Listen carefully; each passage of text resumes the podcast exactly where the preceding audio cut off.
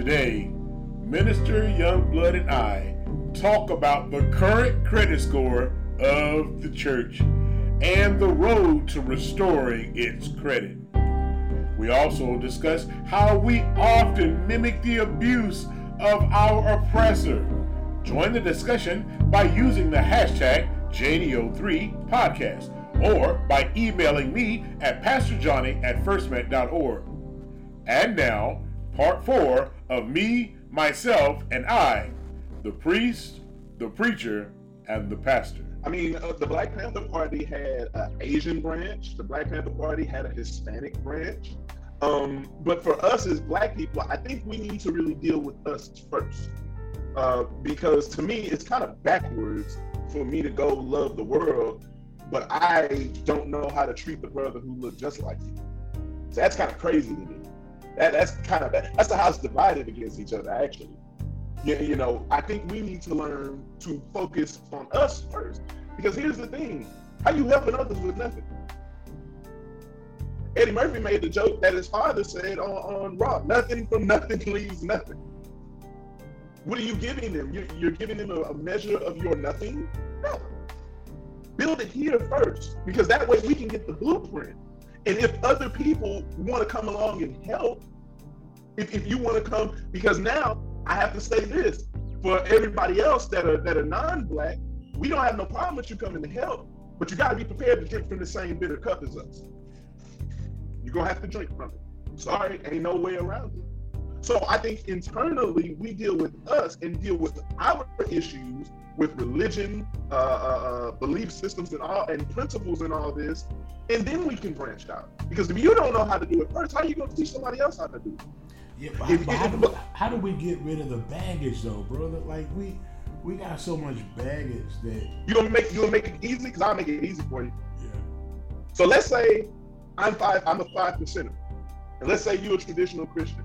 I'm just gonna ask you a few questions. Do the neighborhood need to be uplifted? Yeah. Y'all need help? Yeah. Are you willing to work with me? Because I'm willing to work with you. Yeah. Are we willing to put these these these theological principles aside? Just let's do the work. Yeah. Okay then. That's all I need to know. That's all we need. We'll have a dialogue about principle about beliefs later. We'll talk about that later. Right now, the work is at hand the book of Jeremiah uh, talked about how they would have a tool in one hand but a sword in the other one. Right? That we are prepared to, to go this route if necessary. But I, I think we have to be the same way. Hey, I got what I believe here, and but I still got my tool. We still have to work together. Like I, I mean, it's as simple as that. Yeah, I, I think what's interesting, and you and I have had this conversation before too. I think even with some of the young adults that we've experienced in in our church context, is that you know the church for the longest has been the the, the place of ministry. If you need something, come here. If you need something, come here. If you need something, come here. And we've also controlled the narrative, we control the structure, we control the money. And now, recently, with the millennial group, we run into a group of, of people not all, because you can't throw a blanket over everybody, but some that are saying, hey, look, I'm starting an organization. This is what this organization is going to do. And no, the church cannot have say so in what goes on. Uh, but we would like the church to invest, to support, and to back this this opportunity. Uh, and so it, it, it even seems like sometimes in church we're running into the same type of situation where it's going to be is going to require us to do a lot of collaboration and the church per se may not get the main credit for leading it much like we saw with these marches. Uh, do you think that's the future or is that something that we're just experiencing now? And can the church get back to where we are leading the whole thing? Ooh. well I, okay let's let's back up. So I agree with a sense. If I'm the founder of the organization, um, the church takes in what I think the number is like a the black church alone is like 20 billion, I think a year. I don't even know. Some somewhere up there. It's, it's a really big number. I could be off, but it's a really really big number. Um, if I'm the one that's starting the organization, I, I need you guys' help uh, but this is not about the church reaping the benefits. That's the problem. Um, the benefit is for the people. The people are a part of the body. So as they win, the church ultimately wins. And I think we all, I think all organizations have to look at it like that. This is not about me putting my name on it. Yeah, because honestly, Tree, when I do stuff for people, I don't even want them to tell nobody. Oh nah, don't do that. Nah, because I want God must have the credit. He must get the glory. Not me, not this organization. Give it to him. It was God that, you know, and I think we every organization needs to look at it like that. As far as the church getting back into the seat of power within the community, I don't think it'll ever lose it completely. Uh, I think the influence of the church is is still way too big. I mean, not not way too big, but it's still really big. I mean, the church still had uh, the presidents still have Christian advisors and stuff. I mean, they still meet with with uh, religious leaders and stuff to make certain decisions. So I don't think the church will has has lost its seat. It's lost its credibility. When we talk about it in terms of credit, you know, of course we know general credibility, but I was thinking back to credit uh, as in finances, uh, and it takes time to repair credit. Uh, and and part of repairing credit is sometimes waiting for stuff to just fall off. It's old news. Right. we we survive that, and then other times it's addressing old debts and saying, you know what, hashtag yeah hashtag church hurt. Yeah, we was wrong on some of that. And, yeah, we was wrong, bro. And, and, yeah, we didn't address some stuff, and we should have addressed some stuff, but we, we didn't. Said something. Yeah, we should have said something, but we did not. But now to repair our credit and to have a good credit history going forward, now we have to deal with these marks on our record. Absolutely. Uh. And honestly, that doesn't happen overnight. No, and, and here's the thing about building credit, and you'll find this typical within our community. You know what happens every time we build our credit tree? The first thing we do is go buy something. Your credit went up 20 points, and the first thing is let me go get this new dining set. Yeah, let me reward myself. Let me reward myself.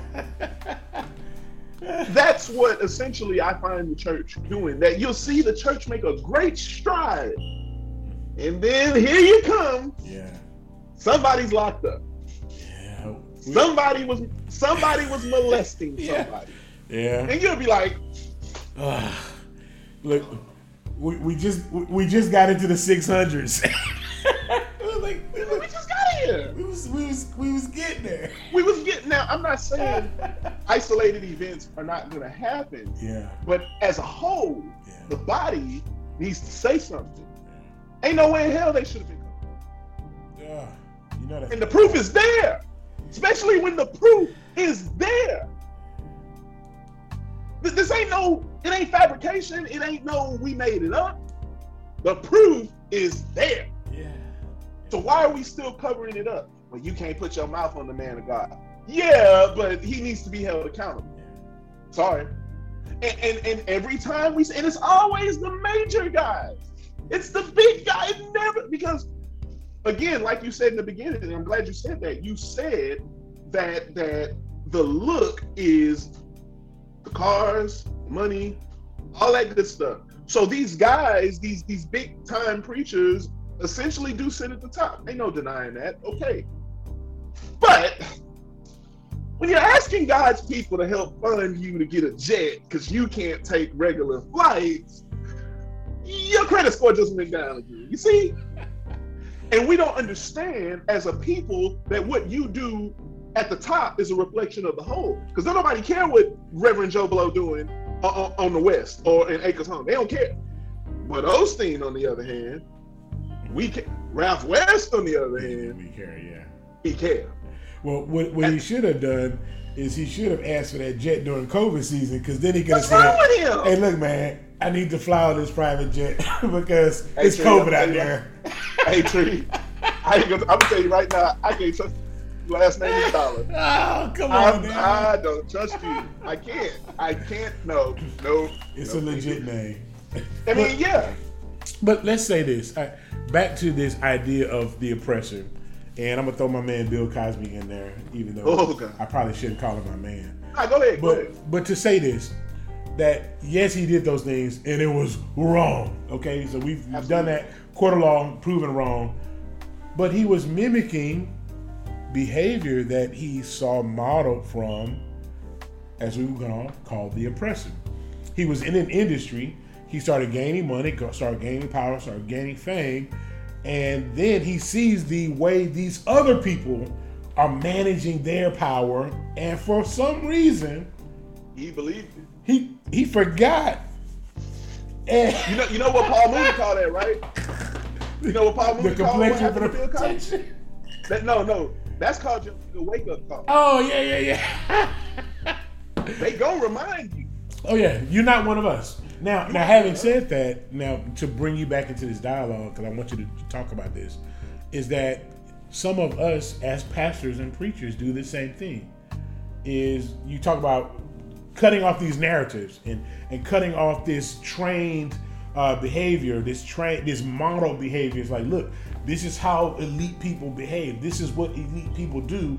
And now that you're a part of the club, you now have the access or the ability to do these things. And then the church loses credibility when, when we take advantage and abuse power.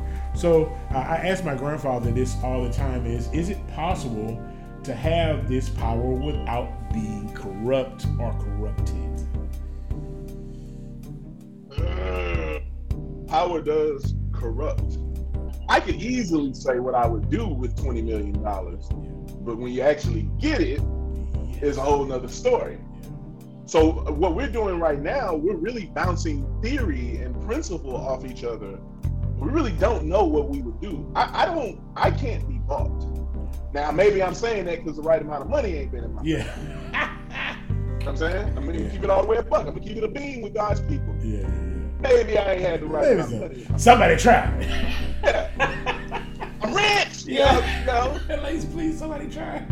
you know, but is you have to condition yourself again. That's where conditioning comes in. Because as a believer, you should live your life in the moves you make in anticipation for when that time does come.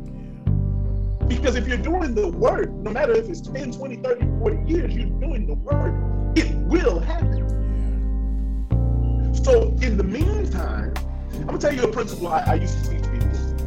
When things are going to hell in your life, you're actually kind of good. Because when things are going well, you probably might want to take a second look at what's going on. Because you notice people don't talk to God when everything is good. Because you're not conditioned to serve the Most High, even in the good and the bad. And it's the same thing with conditioning the power because you don't know what power looks like and you get a little taste of it, you lost your mind because the people around you and the principles you were taught were not conditioning you to not think about yourself. I had a dream, Tree. I had a dream that I had a million I had a, a big, big church. And I, I made some kind of deal to where I got back 20 million in my pocket. And I sat there at my desk and I said, I'm gonna get this back to God's people. And I set up a system to where everybody in the church, I had like, in the dream, I had like 5,000 members. I split that money with them. Here, this is y'all. This ain't mine. I can't, I got enough. This is what, and that's in my heart to do that. Because I know I know what it's like to be hopeless. I know what it's like. And I will not, I, I can say that emphatically, I will not, I hope I can say that. I will not allow myself to be built up. But the people around me are they're going they're doing even worse. Why would I have a helicopter and my members are walking? Thank you for joining us on Pastor JDO3, the podcast. I am eager to hear your feedback about today's podcast. Look, email me at pastorjohnny at firstmet.org or connect with me on any of the social medias by simply searching Johnny Ogletree III. You can also find me by looking up the hashtag PastorJDO3. I want you every Monday at 7 a.m. to join this community for another podcast that is sure to drive thought and inspire dialogue. I truly look forward to sharing the next podcast with you. I'll see you next week on Pastor JDO3, the podcast.